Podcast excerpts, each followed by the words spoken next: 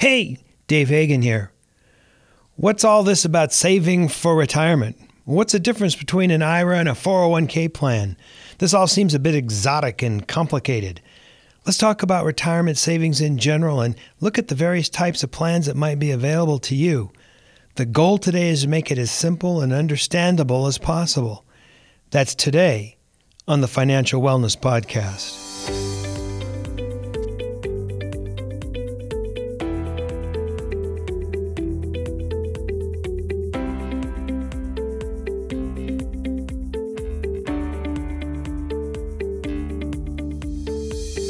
Welcome to the Financial Wellness Podcast, Dave's weekly message to keep you on your path to financial success. Here is your host, financial problem solver and talk show host, Dave Hagan. Hey, thanks, Nick. Several episodes ago on the Getting Started episode, I laid out my five steps to financial security.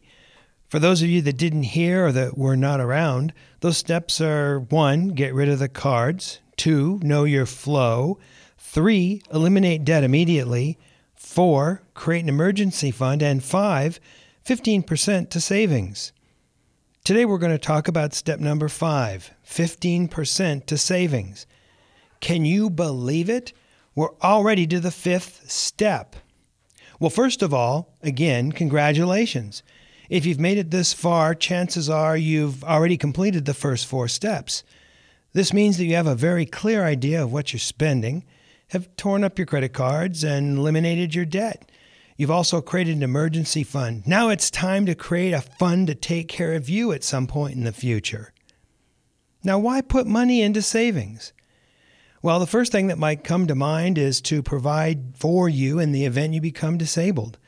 However, there are disability policies, both public and private, that can be used to cover this risk. The second thing that might come to mind is to provide for your kids when you're gone. To me, this is a terrible idea. My thinking is that kids get an upbringing and an education through high school, maybe more. This, together with a small grub stake, maybe, should be enough to get them going. My parents have a bumper sticker on their car that says, We're spending our kids' inheritance. And you know what? Good for them. No, the reason to save is to provide some security for you when you retire. The Social Security Administration estimates that Social Security is only used for about 38% of all retired persons' income. How do we make up the other 62%? The answer is either savings or working till you drop. Most people don't want to work until they drop, so how do you put together some kind of savings? As a side thought, what do you visualize your retirement to be? It used to be that retirement was when you were used up physically and mentally to such an extent that you couldn't work any longer. With people living longer and being more physically able later in life, people's vision of what retirement might be is evolving. Perhaps now an appropriate vision of retirement would be to work in a different field or work less. Perhaps the two thirds of retirement income that's not covered by Social Security will be partially covered from retirement savings and partially covered by part time employment. Something interesting to think about. How do you save for retirement? Well, it's not that complicated, really. You put some money in the bank, let it grow, and live on the interest or small distributions of principal when you retire. However, there are far better and more sophisticated ways to do this. The better way to save for retirement is through the use of various retirement plans. Now, this topic is way too complicated to cover in a podcast. You really need an advisor.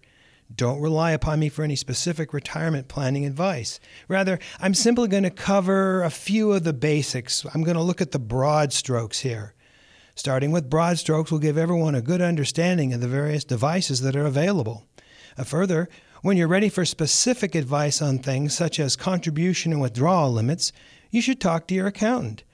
Any money that you pay an accountant for advice on an hourly basis will come back to you many times over. Further, you can also get advice from brokerage houses such as Schwab, Vanguard, E Trade. These are just a few names of the big places that I can think of off the top of my head. They'll help you set up these accounts because that's their business. Usually, this advice is free because they want you to set up an account with their firm. Obviously, temper whatever they say against any advice that you get from your accountant.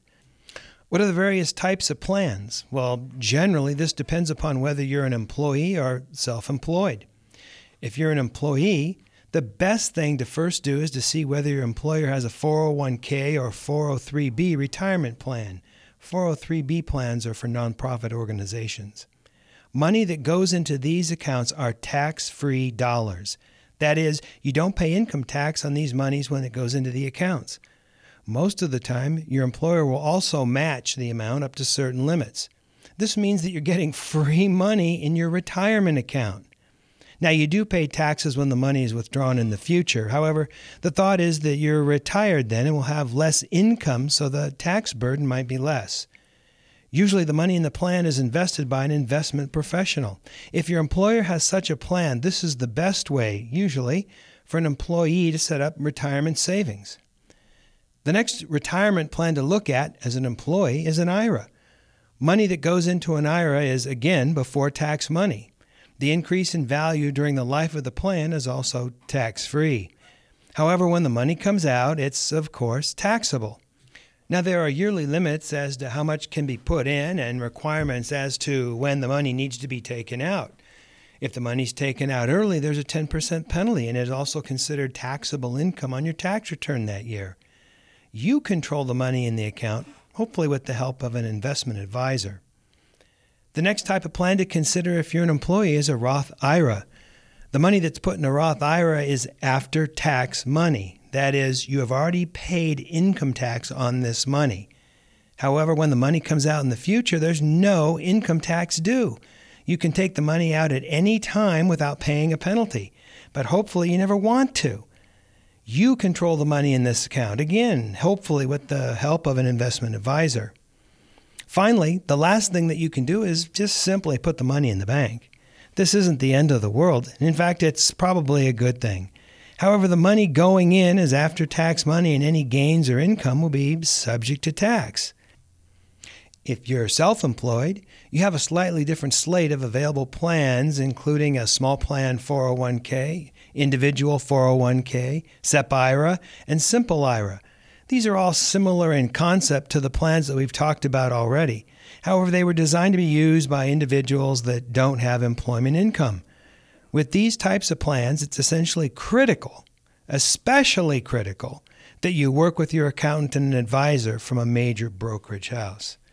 Now, what about the last choice I mentioned of simply putting money in the bank? Wouldn't do it the interest rate is too low. Of course, your money is secured by the FDIC up to certain limits, but in my opinion, the better idea is to put the money with a brokerage account and invest in a small handful of mutual funds. Mutual funds are pots of money that are managed by professionals. Yes, in many cases, you may pay an annual management fee. However, the thought is that any management fee that you pay is worth it because you're getting a much better rate of return. Very rarely would I invest in individual stock issues. It seems to me that would, you would never want to invest your retirement money with exotic investment devices, such as buying things on margins. Don't let someone else trade on your account. You need to take the time to protect your own money. You can get advice on which mutual funds to buy by talking with your broker, trusted friends, or your accountant. Very rarely, if ever would I invest based upon a stock tip from someone that you met at a party.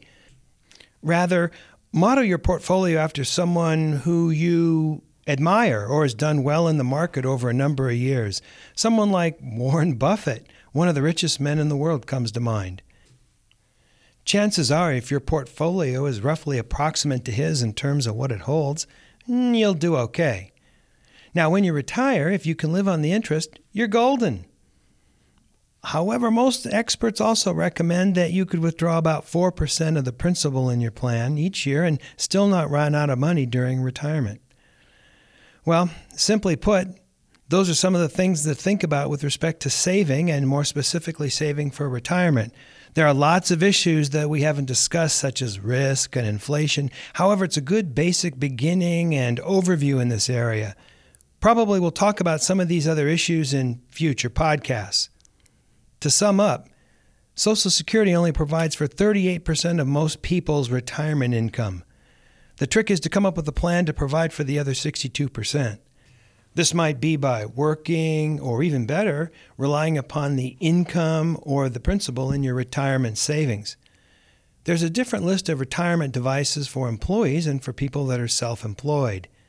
The important thing is to get going on this as quickly as possible and continue to do it in some consistent manner so that when you retire, you won't have to work if you choose not to. Something to think about. This is David Hagan, and you're listening to the Financial Wellness Podcast. You've been listening to the Financial Wellness Podcast, Dave's weekly message to keep you on the road to financial success. If you'd like Dave to answer any of your questions, email them to dave at davidrhagan.com. If you like the podcast, you can subscribe to the podcast by hitting the subscribe button in your app. You will automatically get a reminder each time Dave uploads a new episode.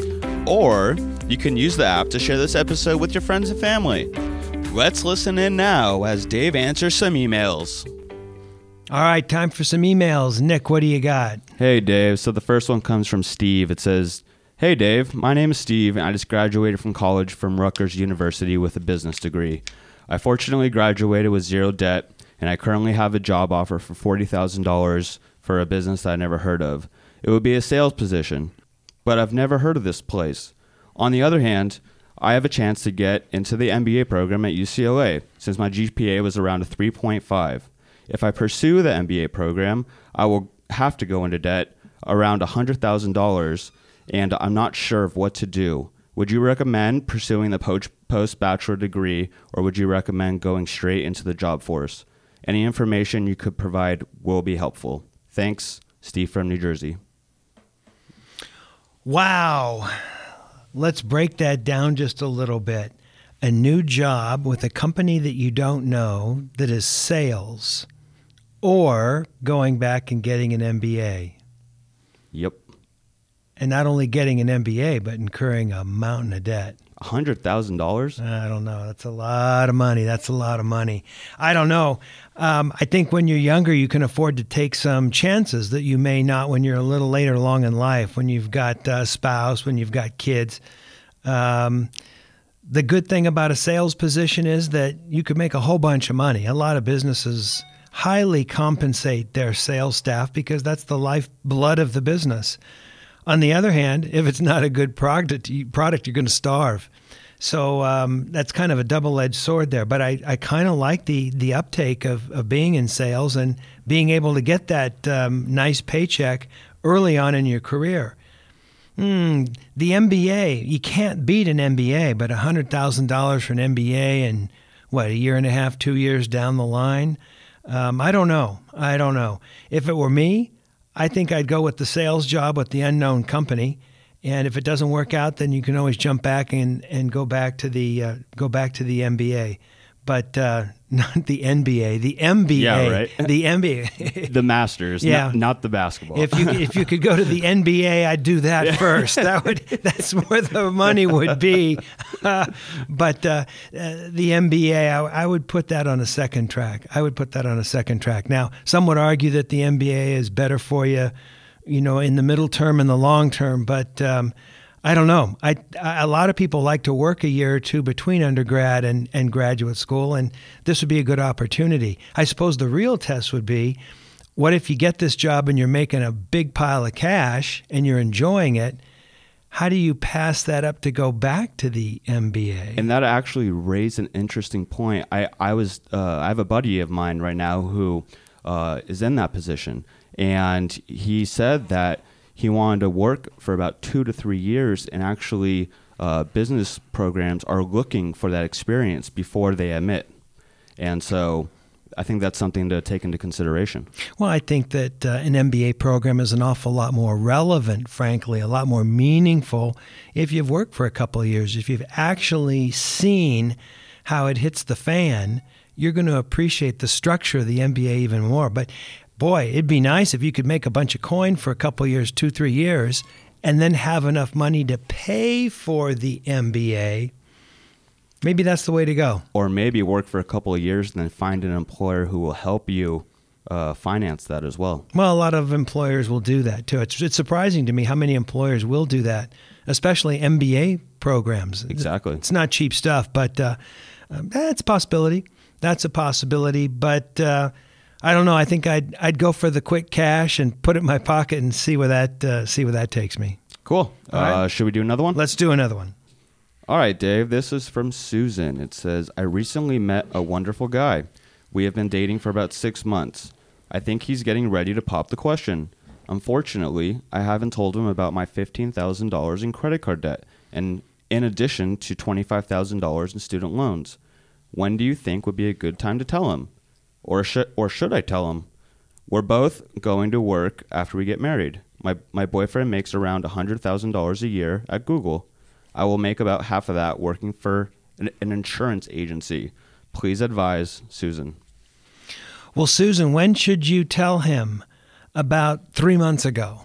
That's when I would have told him. I think you got to lay these kind of things out on the table. And um, yeah, I, I, suppose when the two of you are married and you're bringing in $150,000, this debt won't seem that significant. I mean, the student loan and the, the other debt together is about $40,000.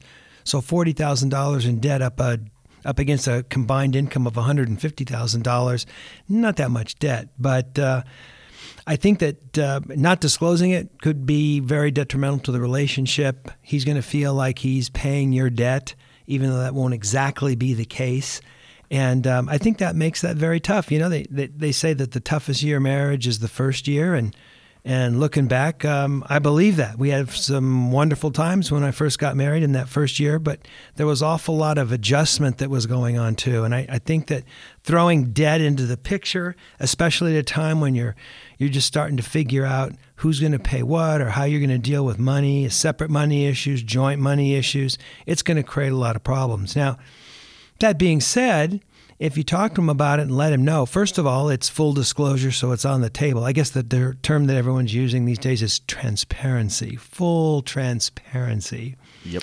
But I think that one of the first things that the, the two of you can do is is put in your plan to retire that debt. And I think if it's a joint effort, that gives you something to work for. And I think that that gives you some strength in terms of putting together the financial portion of your life. So I'd, I'd tell him I'd tell him right away. That being said, I'm kind of wondering about some of the causes of this debt. $25,000 in student loans kind of obvious, but hmm, if there's 15,000 in other kinds of debt, I think that something you should think about is why is this occurring? What is happening? You're probably chronic negative cash flow and you need to do something to prevent that from happening so that it again doesn't become an impediment or an, an issue in the marriage.